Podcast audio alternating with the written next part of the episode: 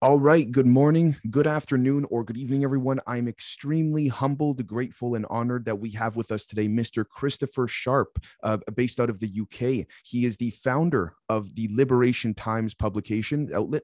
Uh, he is also a contributing journalist to the Daily Mail, in addition to a communication specialist. He's actually broken a handful of stories that have been, uh, you know, disseminated, uh, dare I say, globally. Uh, but w- before we delve into those stories and uh, certain ones, I'd love to pick your brain on. Uh, how are you doing today, sir? And thank you so much for coming on. Oh, the, the, the, pleasure is mine. Thank you so much, Dave. I'm a huge fan of yours.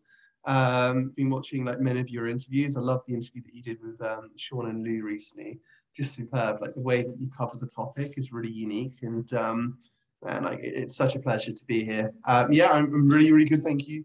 Um, it's been a day with me and my son. Didn't want to go to sleep, so the wife's just got here in time. nice, nice. Um, hopefully his teachers aren't watching and saying, "Oh gosh, he's up at that time." But um. well, actually, uh, speaking of which, before we delve into the UAP UFO topic, I, I wanted to ask first and foremost, um, can I ask your obviously being a, contributing journalist to the Daily Mail, um, May I ask your personal perspective on the way in which the Daily Mail covers certain stories or developments? And I say this in, in a good faith manner because maybe I'm incorrect here, but what I've gathered, whether it's based out of you know a European or North American, Western, or you know uh, again the UK um, uh, and their publications, the Daily Mail seems to really dare I say, have a little more scruples than others, whether it's breaking things pertaining to, you know, the um, the Hunter Biden story or what have you. And I'm not trying to get political or divisive, but they seem to break stories that are that I mean, the data and the the data they report on speaks for itself in and of itself. So, eh, can I ask, uh, in your personal perspective, sir, what you think or, or why you think the Daily Mail stands out in that regard compared to others? Because yeah, they, sure. to me, I mean, to me, they do. Yeah. sure. I mean, um, yeah, obviously, like there are some very, very controversial stories um, coming out of um, the Daily Mail, and that's been a historic thing. Um, certainly, in my lifetime, uh, they covered stories that may have been controversial. Um, I think that's reflects a bit of the culture of the um, the English newspapers. It's not quite a tabloid, I'd say. It's not like the Sun and the Mirror. Um, so I like to think of it as like between that kind of like newspaper and something like, say, the Telegraph in the UK as well. Um, also, I mean, I, I, guess you can say that the editorial probably reflects more of kind of like a centre right um, kind of perspective.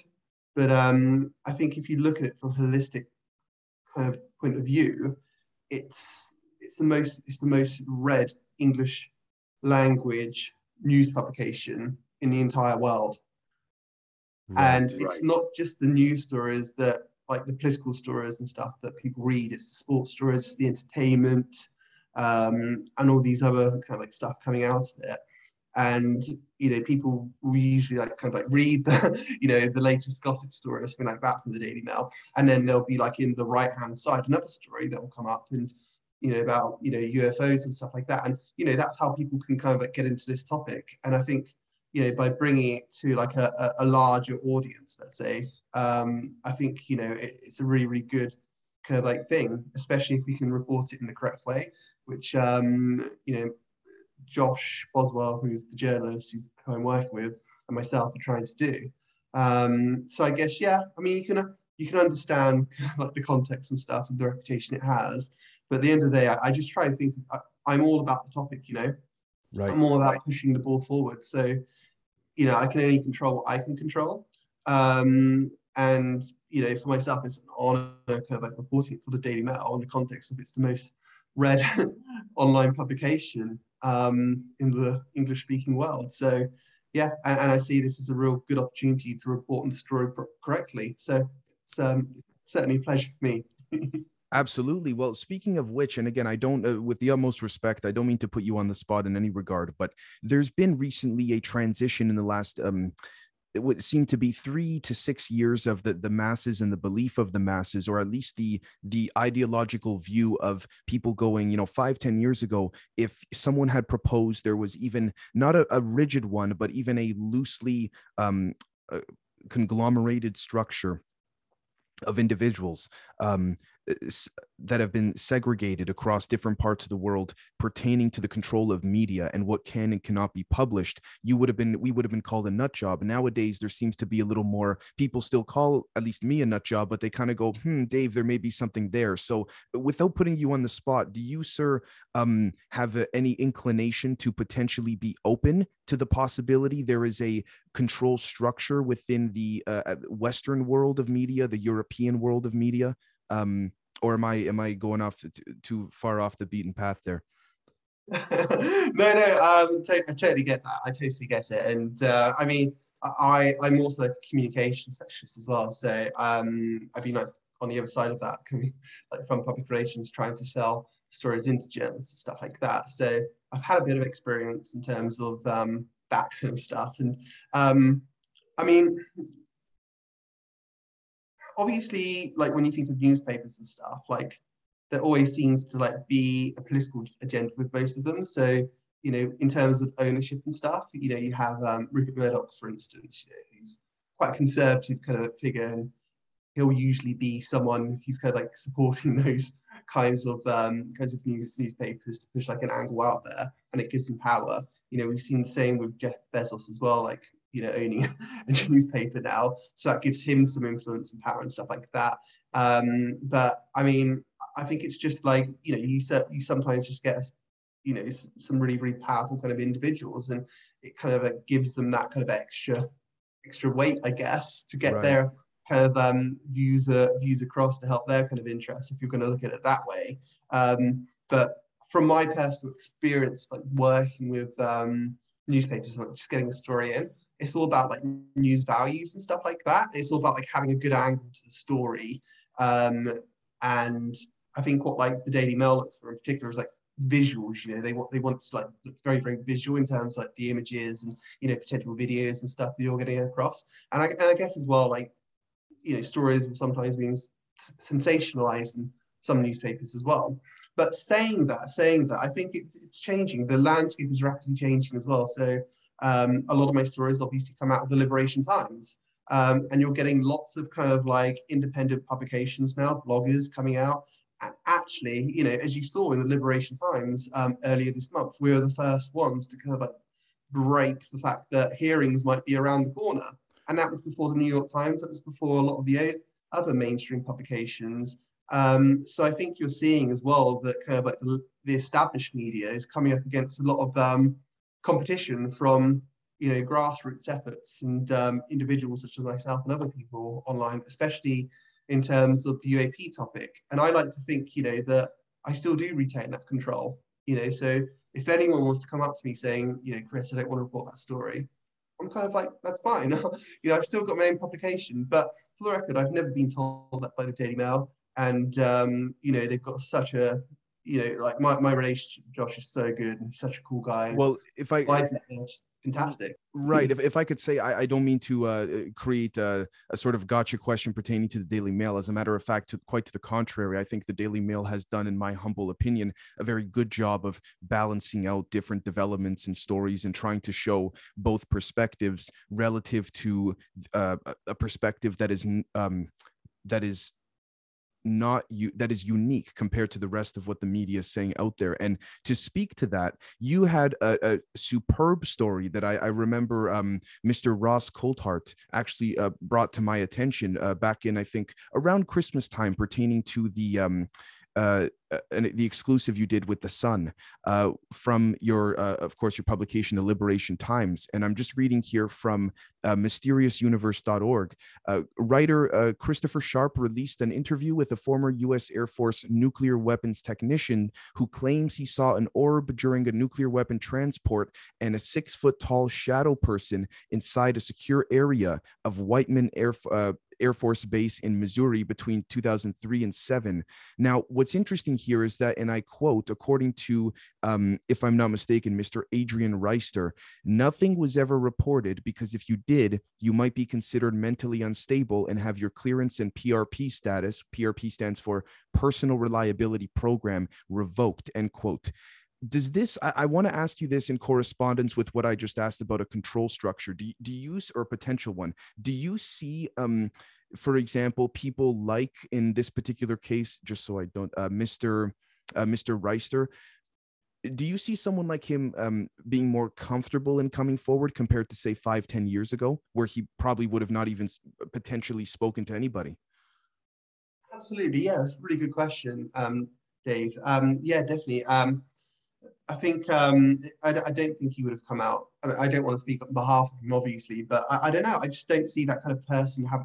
I, don't see any like major stories of lots of witnesses um, coming out of the shadows like they are now. And, and it's not just Adrian. You know, I've got some other stories that are going to be broken quite soon of other military veterans as well who are now coming out of the shadows to tell their story because they've seen what's on the news, they've been on UFO Twitter, and they see now that the stigma is actually fading away. So now they feel that they're not going to be called a crackpot or a loon for coming out. And in actual fact, you know, like Adrian, Adrian has so much courage and he's such a hero. And I like to think because he came out and told his story, that others are going to be emboldened to come out as well and have the courage to actually tell their own stories. Um, so yeah, I mean that's how I think about it. And um, yeah, obviously, like there's a lot of stigma, um, especially like in the US Air Force and stuff like that, and it's all all to do with the culture and stuff like that um, within there that you'll be laughed at. Um, and you know, especially if you want to get high, if you want a promotion and stuff like that, um, in the US Air Force or even the US Navy, it doesn't help if you're reporting UFOs.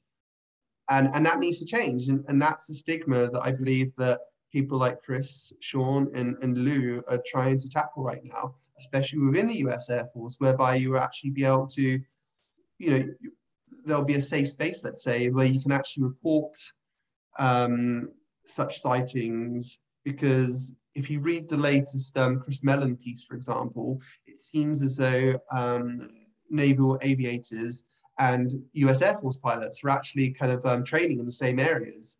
And the naval aviators are reporting UFO sightings and stuff like that. And, you know, they may even be seeing it on the radar and stuff. And that's all being reported. But the US Air Force pilots who are training in those same areas, they're reporting nothing, complete silence from them.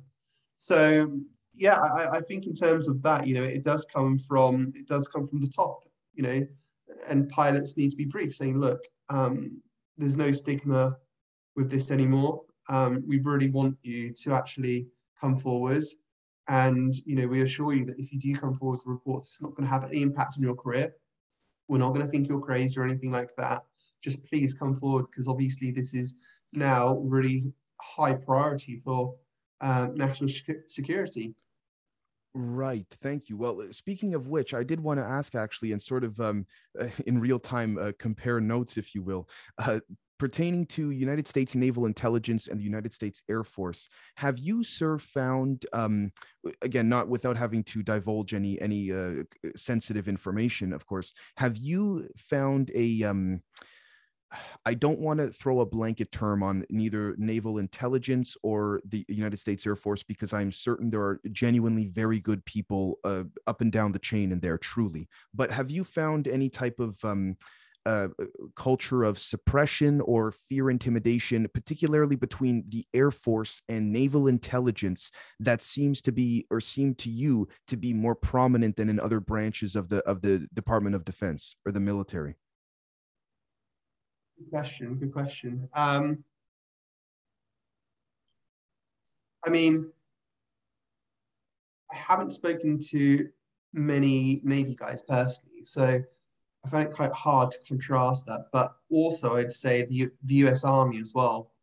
I would say that without giving too much away, there may be some stigma and lack of protocol um, within there as well, maybe even witness intimidation um, according to maybe one source or two. Um, so I mean that might that might exist. Um, and when we're looking at that and where that's actually coming from, it's very difficult because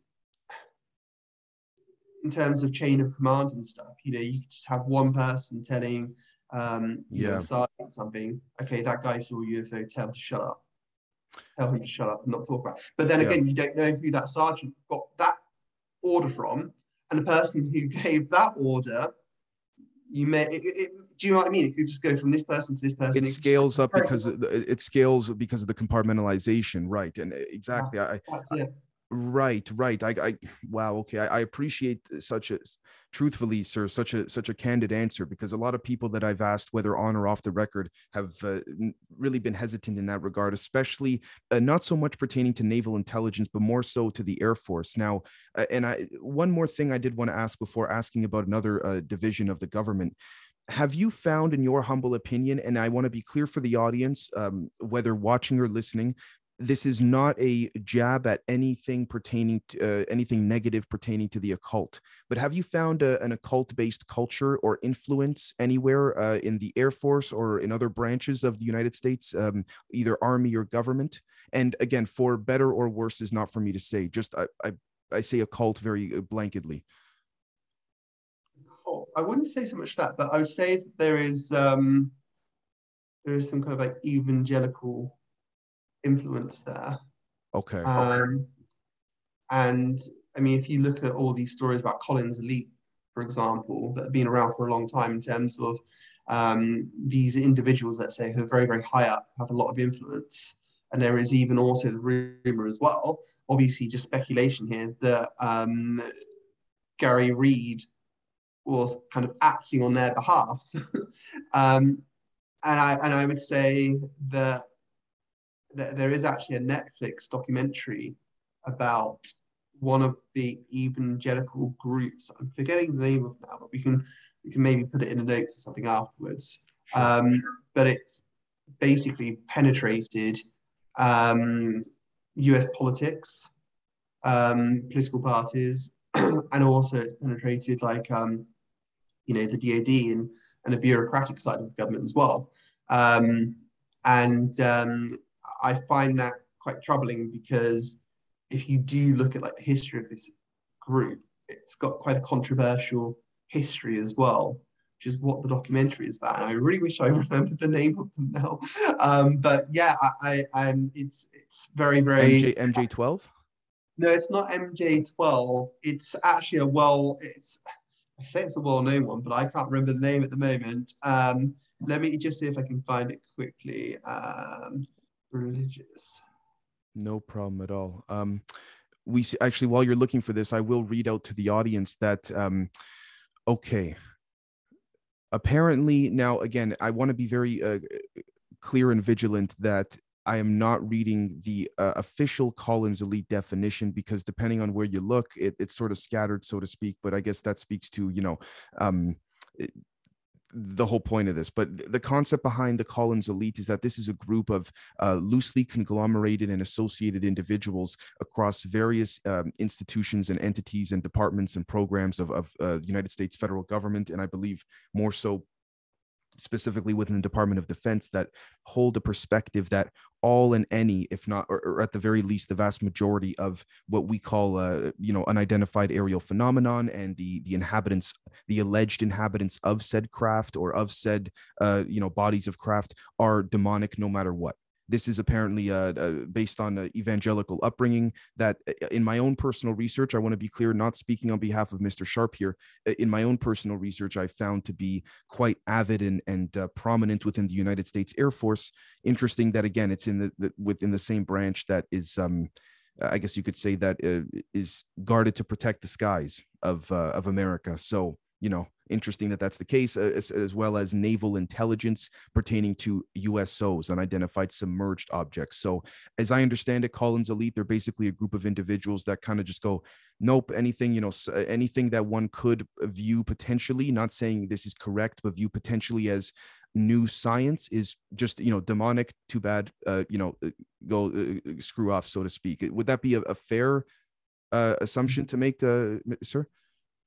I can, I can clarify that. One minute, because you were saying about um, naval intelligence, and I found it really important in terms of USOs. Um, and I mean, that's something from my understanding they've not been so forthcoming about um, because it seems that the USOs, like UFOs, for example, they're, they're attracted to nuclear technology, nuclear assets. And when talking about USOs, it's the nuclear submarines. So I can understand why they're being very, very secretive about that because that's the nuclear deterrent um, so it's kind of like of the utmost importance that you keep those assets secret in terms of where their location is and stuff like that.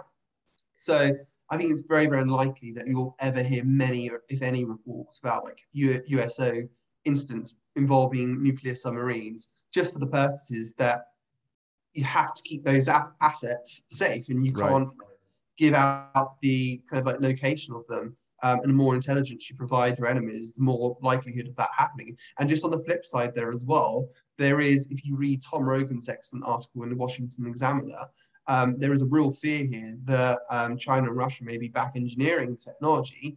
And if they back engineer the technology, they may have the capability that UFOs do that seemingly are able to actually find any nuclear asset, even hidden nuclear assets the US has. And that provides them the possibility of neutralizing the nuclear deterrent of America. And that, that puts the whole world in danger. That's why it's so important.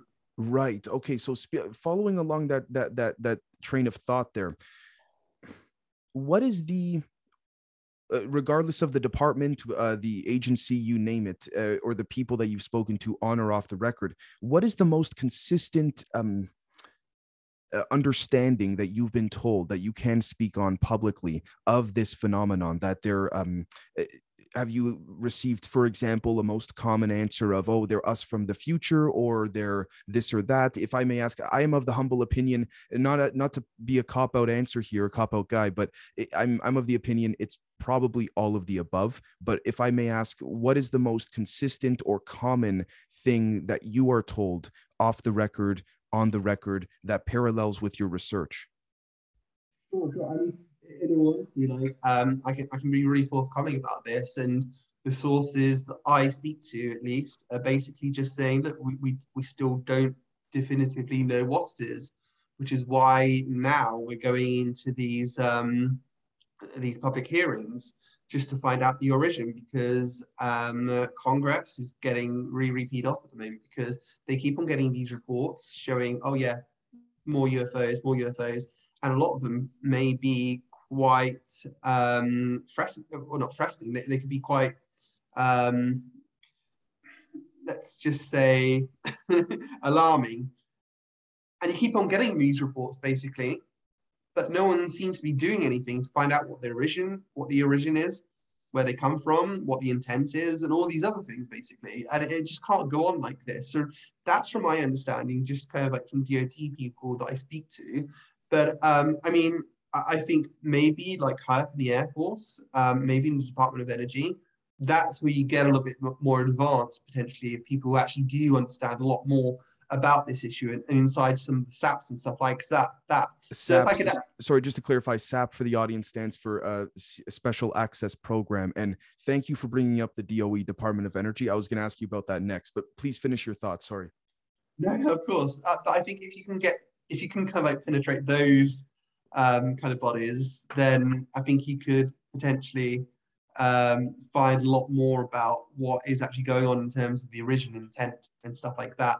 Especially as the DOE is kind of like controlling a lot of like well most of all the nuclear assets and stuff like that, and is actually tasked with defending um, the nuclear weapons that the US has. So I mean, yeah, I, I think that's a really really sensible um, place to start. And also there is you know this relationship between the U.S. Air Force and DOE as well, and that you know Kirtland Air Force Base, for example, you've got the United Air Force there, and also you've kind of got the um, the DOE there as well, which is like um, they have a function there, from my understanding, of actually protecting the um, nuclear weapons of the US. So, I mean, a lot of these bases, they perhaps may be working together.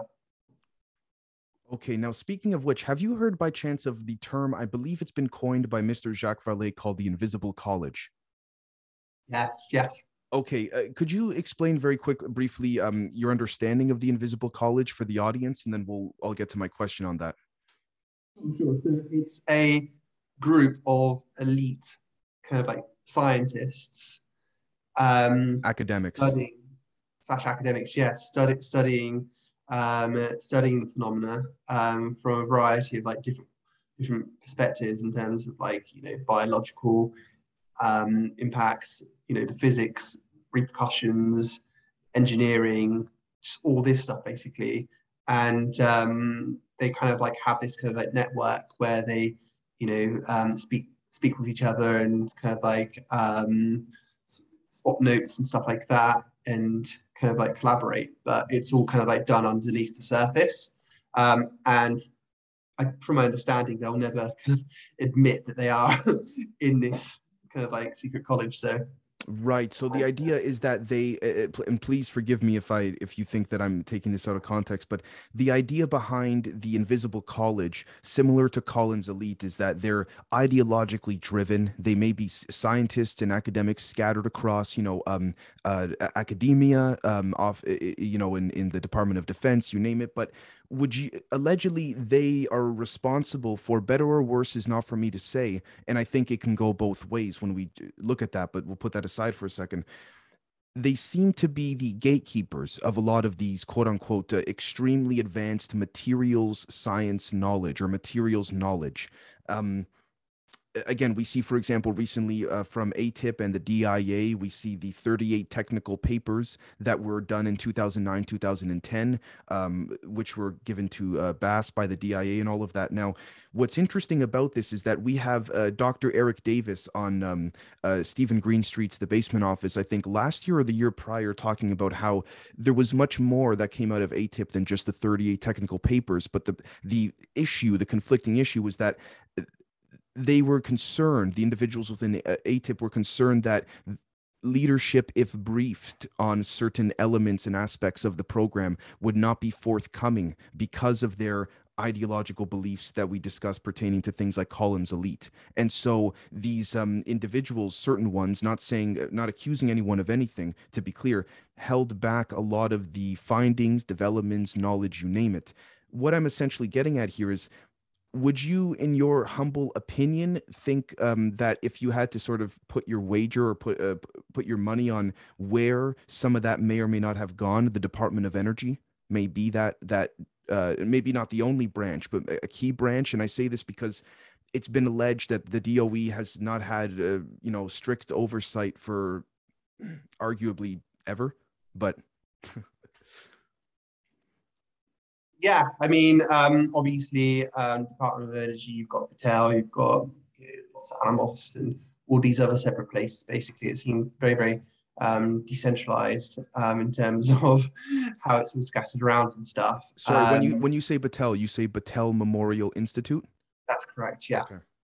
Um, yeah, and and um, if you listen to Jacques Vallée, for instance, there was an incident over Washington in the 1950s where they flew over the, the White House, and he claims that they um, shot at the the object, and actually some material came off of it, and that went straight to Battelle. Um, and I find that really interesting. And also, as well, if you've ever watched, well, I think you probably have, the phenomenon, um, Jacques Vallée, um, you know, he, he's saying how they're investigating investigating project um, with Project Blue Book, and he found evidence that there was a parallel, much better funded investigation going on at the same time, um, involving Battelle as well. So I find that I, I find that really really interesting. Um, well, I think Major Major Donald Keyhoe in 1958, if I'm not mistaken, um, I, I believe that he went on. I think forgive me if it was uh, CBS, NBC. He went on a, a station and his uh, his feed was cut because he said something that I think it seemed as though maybe I'm incorrect here. He felt uh, was sort of weighing on his conscience. Um, pertaining to the, the real truth behind Project Blue Book. And I'm just paraphrasing. He had said something along the lines of if anyone truly looks into this or has access to the information that I've had, you could tell that you will know immediately it's not of at least a, uh, of this planet knowingly and it is intelligently controlled. And that's when it, right before then they seem to have cut his feed there. Is, is that uh that, that that that makes sense correct? I think um some of those who were deeply involved with project blue book had the tools and the understanding and experience and knowledge to know that it was actually um, potentially not of this of this world I, I, I definitely believe that. I think it goes quite deep. But also, I believe that, in my opinion, I think there was something much more secretive than Blue Book, and the people involved with that probably had a much better understanding about what was going on due to the funds and resources that they had at their disposal. Um, and we're maybe talking um, we may be talking kind of investigations here that had access to materials and maybe even bodies, let's say, as well. So I think if you want to really kind of like look to see where it was, I think, you know, if you're looking at the DOE, that's probably, you know, the, the, the correct direction to look to look at. The right, the Department of Energy, because we see it's it was officially founded in 1977, and what's quite peculiar is that there seems to have been an unofficial DOE operating prior to then, based on the Manhattan Project and in correspondence to the uh, Atomic Energy Commission that was headed by Edward Teller, and again, we see that you know, it, again, depending on you know, Bill Uhouse, uh, Mr. Lazar, not saying that they are uh, truthful nor uh, untruthful in their statements, depending on each uh, own uh, person's res- uh, respective views on that. Have you, um, by any chance, I mean, when we had Mr. John Greenwell Greenwald on from the Black Vault, we brought up an article from the LA Times from I think it was the, the 80s where we talked about again. Um, there was a something like uh, you could to me it screamed money laundering. I'm not saying that's what it was but i saw you know $75 screws $2000 toilets something something like this.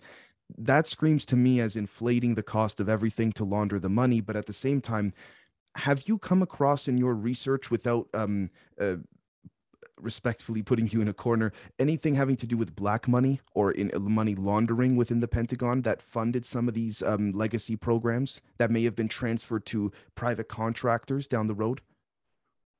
Um, so I know that there was like literally like billions of missing money in, in the Pentagon. I think it was Donald Rumsfeld who um, who kind of like spoke out about that um, in 2001.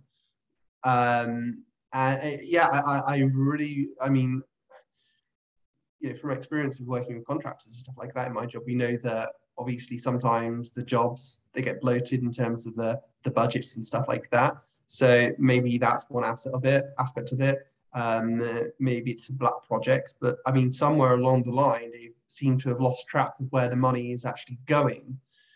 Um, and in terms of inflated costs, I'm not sure. It's very, very difficult in terms of actually finding out, especially if you if you're working with like really exotic technologies and stuff like that, it's very difficult to kind of like contrast it to anything to actually say this is really really inflated. Um, right. I mean, also it must be very very difficult auditing these black projects as well and actually where the money is going. But I mean, something seems amiss. I mean, who knows? I mean, there's a lot of corruption in, in government, um, governments across the world. Um, just literally everywhere. Like you look at my wife's country, for instance, Philippines, you know, corruption's rife there.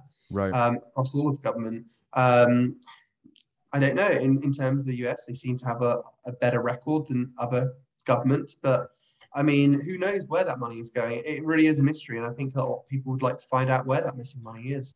Oh, right. Now, speaking of which, to to add on to that, have any of your sources again whether on or off the record said to you or even in your own research have you found and uh, one of two cases to be the situation? Anyone has uh, potentially i'm paraphrasing here said um, you know uh, chris uh, you know there's some of us that want this stuff to come out but you know for example um, again, we have, for uh, example, 2001 or the year 2000, Don Phillips, former Lockheed Skunk Works uh, um, let me see, former Lockheed Martin Skunk Works division, excuse me, Air, um, USAF, CIA, um, private contractor. He was talking about how in the uh, early to mid 80s, if I'm not mistaken, they had um, handheld devices that could scan and treat and cure the body of a, a good chunk of what we call cancers. And um, he said, well, oh, you know, the beloved FDA, and because of all this getting out, it would, you know, rupture the power structures of the world, big oil, big energy, you know, all this kind of stuff. And my research has found two major things that have caused a lot of this to allegedly be kept secret, regardless of what the this is. Um, first off, a lot of these individuals uh, simply embarrassed that they've been lying for so long, they don't know how to come clean in a way that covers themselves in a legal sense and what have you. In addition to what I just mentioned there about again, you know, the the suppression and all that. So, um, have you found this to be the case on your end, sir, or am I uh, am I going left field there?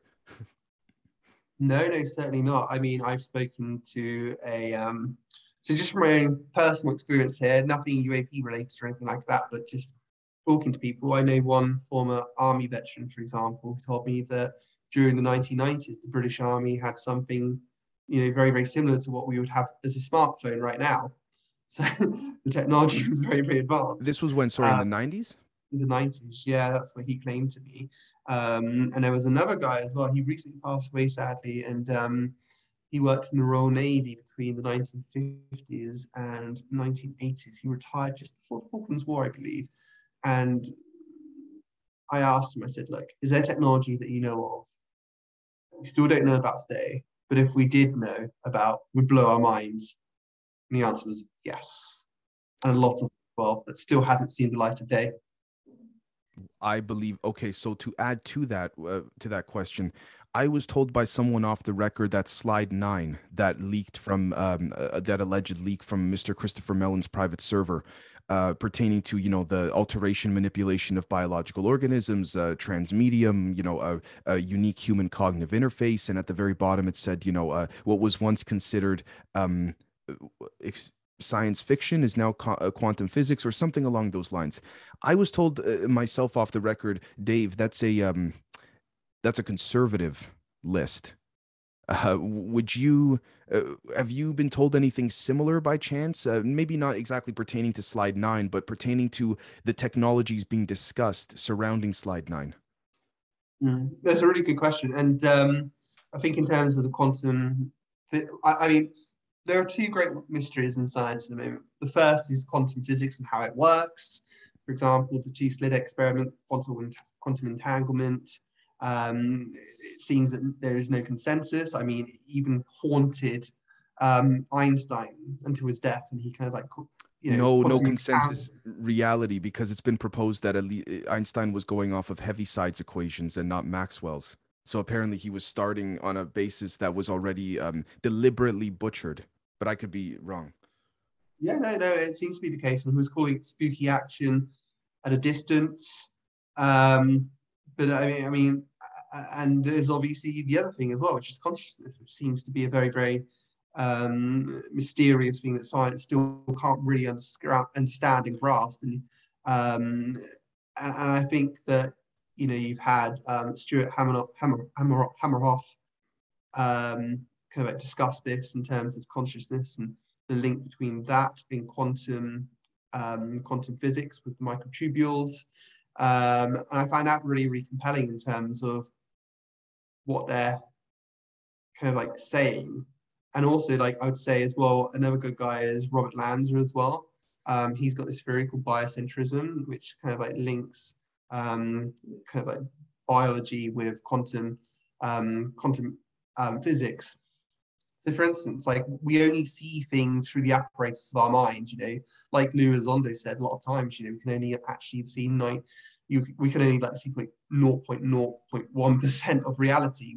We can't see microwaves, we can't see um, you know, radio waves, we can't see any of that. Like our we're only absorbing right we're only absorbing certain photonic information structures relative to what our brains can perceive within the light spectrum. And even that in of itself is dare i say um, a potential uh, uh, there uh, i don't want to say disadvantage but again as you had said the way in which you know for example right now there's an organic biosensor that is electromagnetically sending a, a, signal to my brain telling me i am holding this pen right? And and uh, you know but it takes time for that to get to the brain and interpret. So i think what you're saying is there could be things all around us we won't we wouldn't even realize.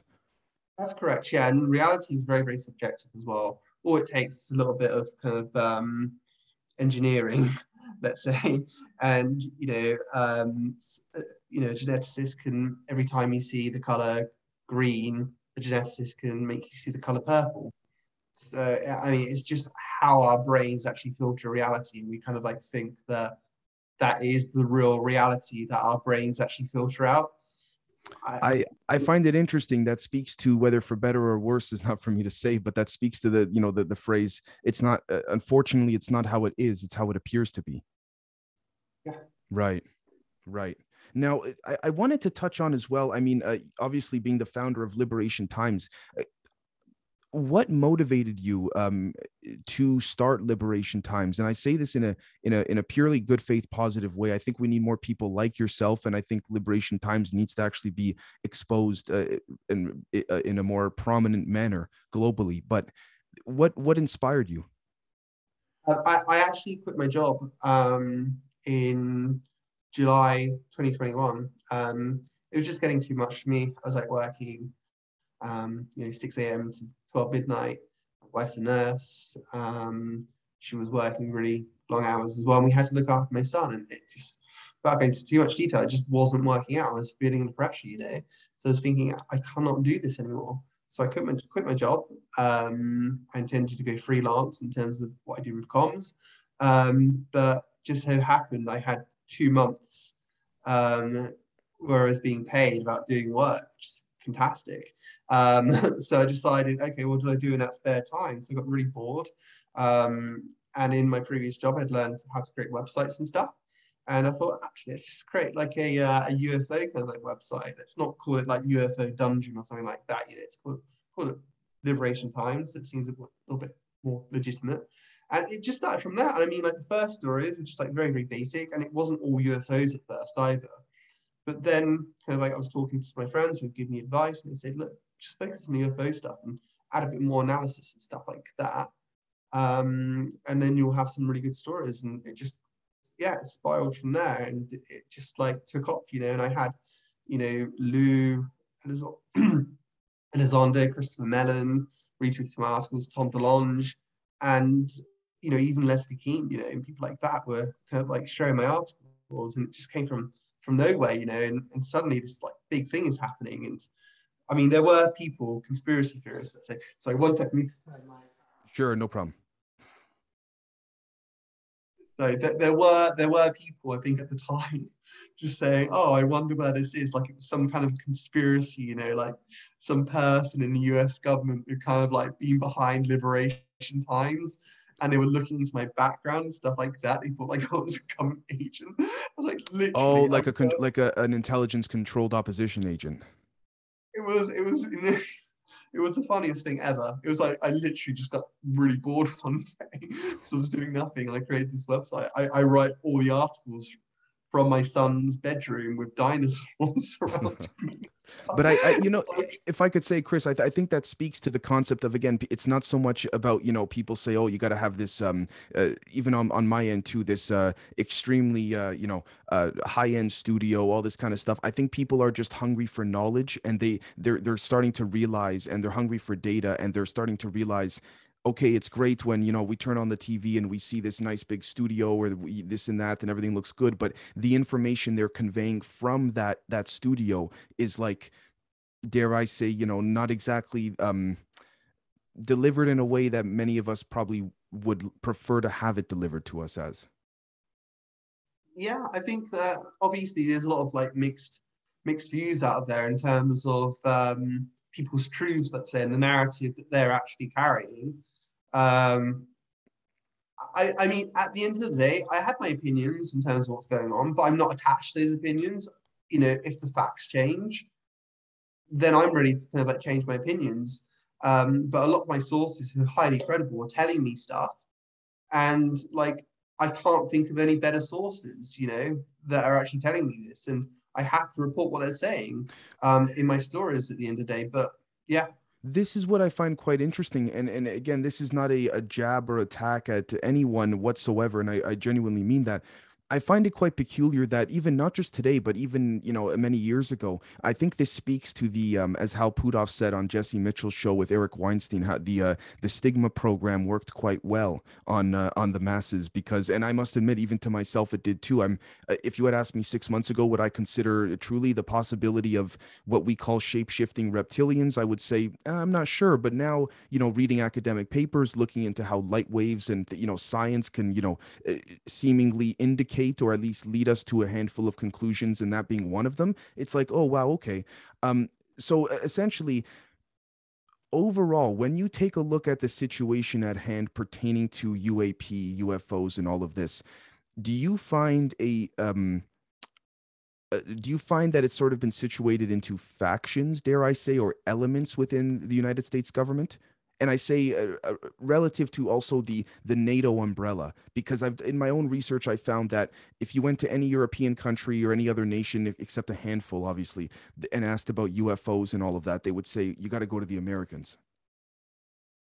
There's different tiers at the end of the day. So I mean, probably about you know 99.9% of um, people in the US government do not know what's going on in terms of um, UAP to a varying degree.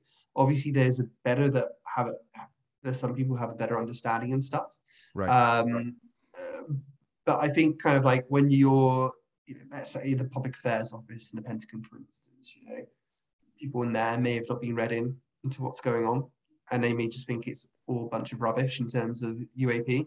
But you know, they didn't have the um, they did they, they didn't they haven't been a SCIF you know, with Lou Elizondo before, you know, the people who are actually surrounding Lou um, and Chris Mellon, who, you know, kind of had like such good access to this stuff and they're in a position. If you had, you know, like 10 years ago or 20 years ago, if you wanted to like speak to anyone about, you know, UAP, you would go to someone like a Christopher Mellon, you would go to someone like a Lou Elizondo to actually find that information out okay, now these people are actually speaking.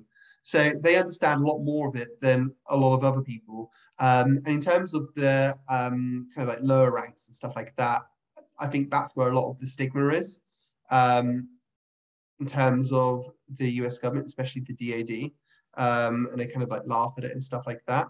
And that may be coming from higher up in terms of like that stigma attitude those people who are in higher authorities that do have an understanding what's going on about UAP, let's say, let's say they are Collins elite and they don't want this information out, it's in their best interest to kind of like keep that alive, you know. You know, Garry Reid, for instance, you know, if I'm a Collins elite faction guy who's briefing Garry Reid, and let's say he's doesn't know a lot about UAP, I'm just saying, oh, it's just a load of rubbish. Right. Louis Elizondo is talking absolute utter nonsense this is all just like la la land stuff. They've gone crazy. You know, that's what I'd probably be feeding into those kinds of um, kinds of people. That's how that's how it works because you know, as human beings, we're group think creatures at the end of the day. And I mentioned before, you know, a lot of people, especially in the military, they're afraid of not getting promotions, uh, possibly losing their jobs and stuff like that. It does not help you if you're talking about UFOs, which has been a fringe topic for so long. Let's even say, let's say if you're working like finance in the city of London, for example, you know, and you're managing like, you know, portfolios worth billions of pounds. Right. Okay. Now let's say that one lunchtime you're having a lunch with some of your colleagues and a client, and you start talking about UFOs. What do you think is going to happen to your career? You know, uh, it's this is the thing because it really yeah. does harm you. And that's using a real world kind of like situation in the workplace to show how it might work, and you wouldn't right. say it and and based on your your research and and your your um, extensive time that you've delved into this um this this topic of course eh, have you found potentially that there has deliberately been a um i don't want to say an official system but a um again i don't want to use the word rogue either because i don't want that to be taken the wrong way but a, a system of sorts within within the system of government that has been set up to deliberately ensure or at least loosely ensure that some type of formal UFO reporting office or anything like this could not be uh, constructed in a good faith manner up until recently of course. Um, what i'm speaking on is say the last 60 70 years right? You'd have one person the uh, air force pilot that reports missing time and radiation burns for example just hypothetically he tries to report it to do the right thing. He loses his pension. He loses you know his his, his wife his kids leave him the whole thing. Have you found that to be the case um, that there may have been uh, you know, we see, for example, without taking his words out of context, Dr. Hal Puthoff saying to Eric Weinstein and Jesse Michels's, there were certain things that were done so that uh, FOIA, Freedom of Information Act requests, couldn't even provide certain data because they just simply didn't have it. Do you see that being a possibility? And I, I want to add on that, uh, add to that after after this. You got John Burroughs, for example, involved with the Rendlesham case, couldn't get access to his home medical records um, mm. So that's a really, really good case in point there. Um, obviously, there is something going on. I think that the bureaucracy, let's say, has been structured in such a way which may have started after after the Roswell, event when all these new bodies were established that seems to be pre- preventing outsiders, let's say, from penetrating this core of secrets. Right. In terms of UAP. Um, I, I think you've got a really good point there. And I think as well, there may be some antagonism coming from those people. Like we were saying earlier, you know, it's um, it's very, it's like what you know. How do you find out who the real orders are coming from? Right. When it's so compartmentalized to the point where even the guys running the compartments may not even know the full scope of the yeah. Right. Yeah. So how, how do you know? Where where does that end? You know, how can you follow that? Especially, you know, when you're you, you, you know, if you're if you're like a, a normal infantryman, you're not right. going to investigate, you're not going to investigate your sergeant.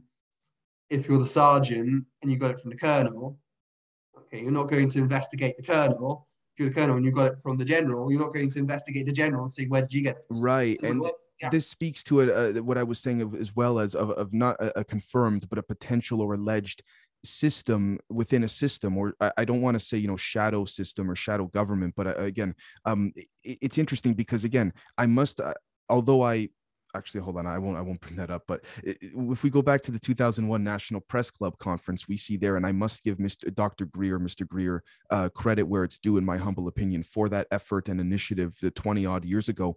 We see for example um, if i'm not mistaken miss uh, carol rosin uh, if i'm uh, without taking her words out of context discussed how you could have say a lieutenant or you can have say a, a petty officer um, know more about the UFO UAP topic than their superior, and so on and so forth, almost as if there's an alternative, subtle, um, again, off the books association or club or group or compartment or compartments that you can somehow do it where again as as miss rosin i believe said at nasa you know we're sitting there and i have a top secret clearance and others have uh, much higher clearances but somehow i know more about this than they do and it, it's she goes i don't know how they can do it make it so that certain people know and certain people don't but she's like they do make it happen. So you see what i'm saying there? That seems to speak to a um uh, again i'm not trying to get all you know conspiratorial and what have you but it seems to speak to a suppression of something over the last many decades. That's interesting. It, it could just be a case of actually just identifying allies who have the necessary expertise that you're interested in look at Lou Elizondo, for instance. You know, he was seen by Dukowski as, ha- as having like, some really, really good credentials and being a good fit um, to kind of like leading the AATIP effort. However, Lou's boss, Garry Reid, had no idea what he was doing, even though he was higher rank. But it would make sense to go to Lou rather than Garry Reid because Lou had the correct kind of experience and mm-hmm. skills to actually look into it. That's a very I wow, what a good example. Wow. Um, I did want to read um, from your site, sir, uh, liberationtimes.com. Uh, Liberation Times, and I quote, spoke to former AATIP director Lou Elizondo about the prospect of hearings um, Elizondo cautioned that amnesty would play an important role in the success of any possible hearings. And before I go on, I believe Mr. Ross Coulthart has mentioned the same as well too. Um, eh, but Mr. Elizondo said, and I quote, "Equally important is providing Congress and the American people with any information concerning UAPs obtained through legacy efforts, to include insights gleaned and lessons learned. Furthermore, in our fervor to understand the truth, we must ensure this does not become a witch hunt, especially if public hearings become a reality. Instead, I suggest we offer some sort of amnesty in order that individuals who may have historically been associated with this topic can provide their insights freely and without fear. Only then can we ensure Congress, the executive branch, and the American people receive the information that they deserve. End quote. I really wanted, okay, I, I, this forgive me if this is a long-winded question, but I really wanted to to um I've really harped on this this proposal, whether it's from Mr. Elizondo or Mr. Coulthart about this amnesty program, similar to I think what was done in Rwanda, where there was a guarantee many years ago based on the the, the ones behind the genocide that if they would come forward, there would be sort of like a, a quid pro quo. Okay, you come forward, you lay all of it out on the table you tell everyone everything you did and in return you get some type of amnesty and your family gets put into some you know um, if need be witness protection type situation if you will in order to move on and and the reason i wanted to bring this up uh, sir is because I really, really am trying to toe the line, even with my own show. I have no problem admitting it. How much should we harp and focus on the past relative to moving forward? Because it's if if I found myself admittedly falling down those rabbit holes in some cases. Oh, it's, you know, this person and maybe that person connects to this, but it's like, okay, hold on. That was 30, 40 years ago. Now, if it has significance relating to future progression, that's one thing. But to, to just harp on it for the sake of, like Mr. Elizondo said, becoming a witch hunt, that's when I start to say, okay, I, I can understand to an extent why this amnesty program may work and, and may possibly be the only um, path to work because there's no official process to to get to do all this right? So do you in other words do you um do you agree with this amnesty proposal? Do you think it's necessary based on obviously your on and off the record chats? Do you think that um again as i understand it the, the over my dead body silo as eric weinstein said uh, seems to be losing ground. So do you think amnesty in this regard would be the way to go I do, yes. But let's see it from two different perspectives here. Sure. Um, so, firstly, let's have a look at the situation right now. I think I said it before, we, we can't go on like we're in the 1800s, 1700s, 1600s, 1500s anymore, having wars and stuff like that, playing nations off against each other. One wrong move in the Ukraine and we're all dead. Everything yep. on this planet is dead. Zilch. No more chances. That's gone. Wiped out. Boom. So that's it, basically. And um, we can't mess around anymore. We need to get this information out. However, look at it from a different perspective here. You know, rightfully, there are people who are going to feel very, very aggrieved about this. You know, people who have lost their jobs, lost their families, lost everything because they came out about it, and that is wrong. And I will never kind of like pardon the the people responsible for that. You know, I will never forgive them. I will never just say I will never have a drink for them, for example. Because ultimately, you know? if you go up the food chain, they're the reason that that person lost everything absolutely. Right. But right. then again, let's change the perspective. They may have done it for a very good reason. I mean, there's the whole kind of um, let's, let's have a look. You know, there's there's the there's a story, isn't there, about you know a, a scenario where someone's on a on a bridge, and um, you know it's um, it's um, um, and there's a rail there's a railway below it, and there's a train coming towards the bridge, and um, you could either um, you, there's a person on one one one railway tracks, and you could like save them from throwing a rock on the railway, or but but then if you did that, then you could put everyone at risk because it's near a cliff, let's say, or you could just basically let the kind of like train um, go basically. Um, so what do you choose? Do you choose to kind of like save the girl who's you know tied to the railway tracks, or do you choose to kind of just let the let the train go because it may be at risk of killing everyone? You know, it just kind of, it's kind of like one of those things. You know, maybe yeah. they done that. Maybe so. It was a rubbish rubbish analogy there that I use. No, but, but I see uh, it's it's that it's that there's no there's no genuine answer with respects to how can we have a win-win-win situation. Yeah, yeah, basically. So I mean, it could have been that you um, you basically you ruined that person's life because what you were trying to protect was at the interests of like hundreds of millions of people that could be put at risk if they knew the information. And it started this kind of like whole show where everyone was getting um, scared or that's um, that that that's that Thanos type situation where you sacrifice a few for the many, and that I'm not saying I agree nor disagree with that. I don't know myself where I stand with it, but right.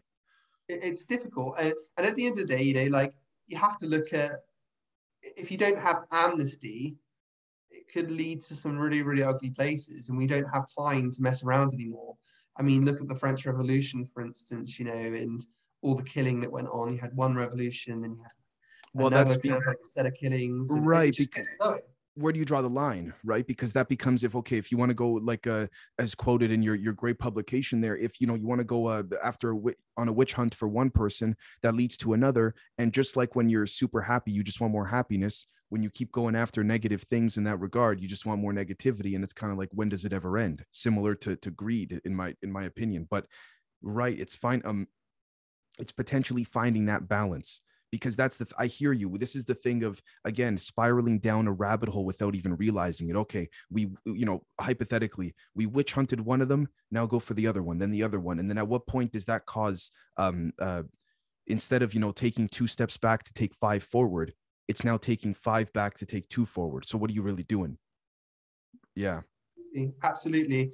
And the thing is, this is such an urgent topic right now. Um, in terms of what's out there in the public from our understanding of what's happening in the world at the moment in terms of climate change, in terms of potential nuclear conflicts. You know, we need to take action on this anymore. We cannot carry on going the same way as we have for centuries upon centuries upon centuries. And once we do get this information out, and let's say we possibly discover new technology, let's say if it's like zero point energy or something like that, where do we go from there? Where do we go from there? Now, now let's say we've got zero point energy, for example the most powerful kind of like destructive potential force in the world. You know, it could it could like, you know, it could change the world for the better. You know, um, defeat climate change, defeat pollution, and all these things. You know, but also it could just it takes one person to get hold of it, and it will cause a scale of destruction. Which well, this is a very legitimate point, as right as it pertains to even um, I've said it myself before too, pertaining to terrorism and things like this, right? If if there's uh, if it is legitimately true and accurate that an intelligence agencies, civilian or military intelligence, have issues uh, with certain terrorist cells um, and and you know taking away or uh, trying to prevent them from obtaining nuclear materials, imagine what happens if you know alleged anti-gravity or zero point energy gets in their hands. That's like, I mean, at that point you got a real problem. So I I hear you. That's a very good point let's lose analogy of the gorilla in the cage, perhaps. And that maybe there's other intelligences that are like, look, look at these humans, look, they're warring again in Russia and um, they're arguing amongst themselves on Twitter all the time. There's violence in the world. Can we really trust these humans with this kind of technology? The answer is no. It's an emphatic no that we wouldn't be able to be trusted.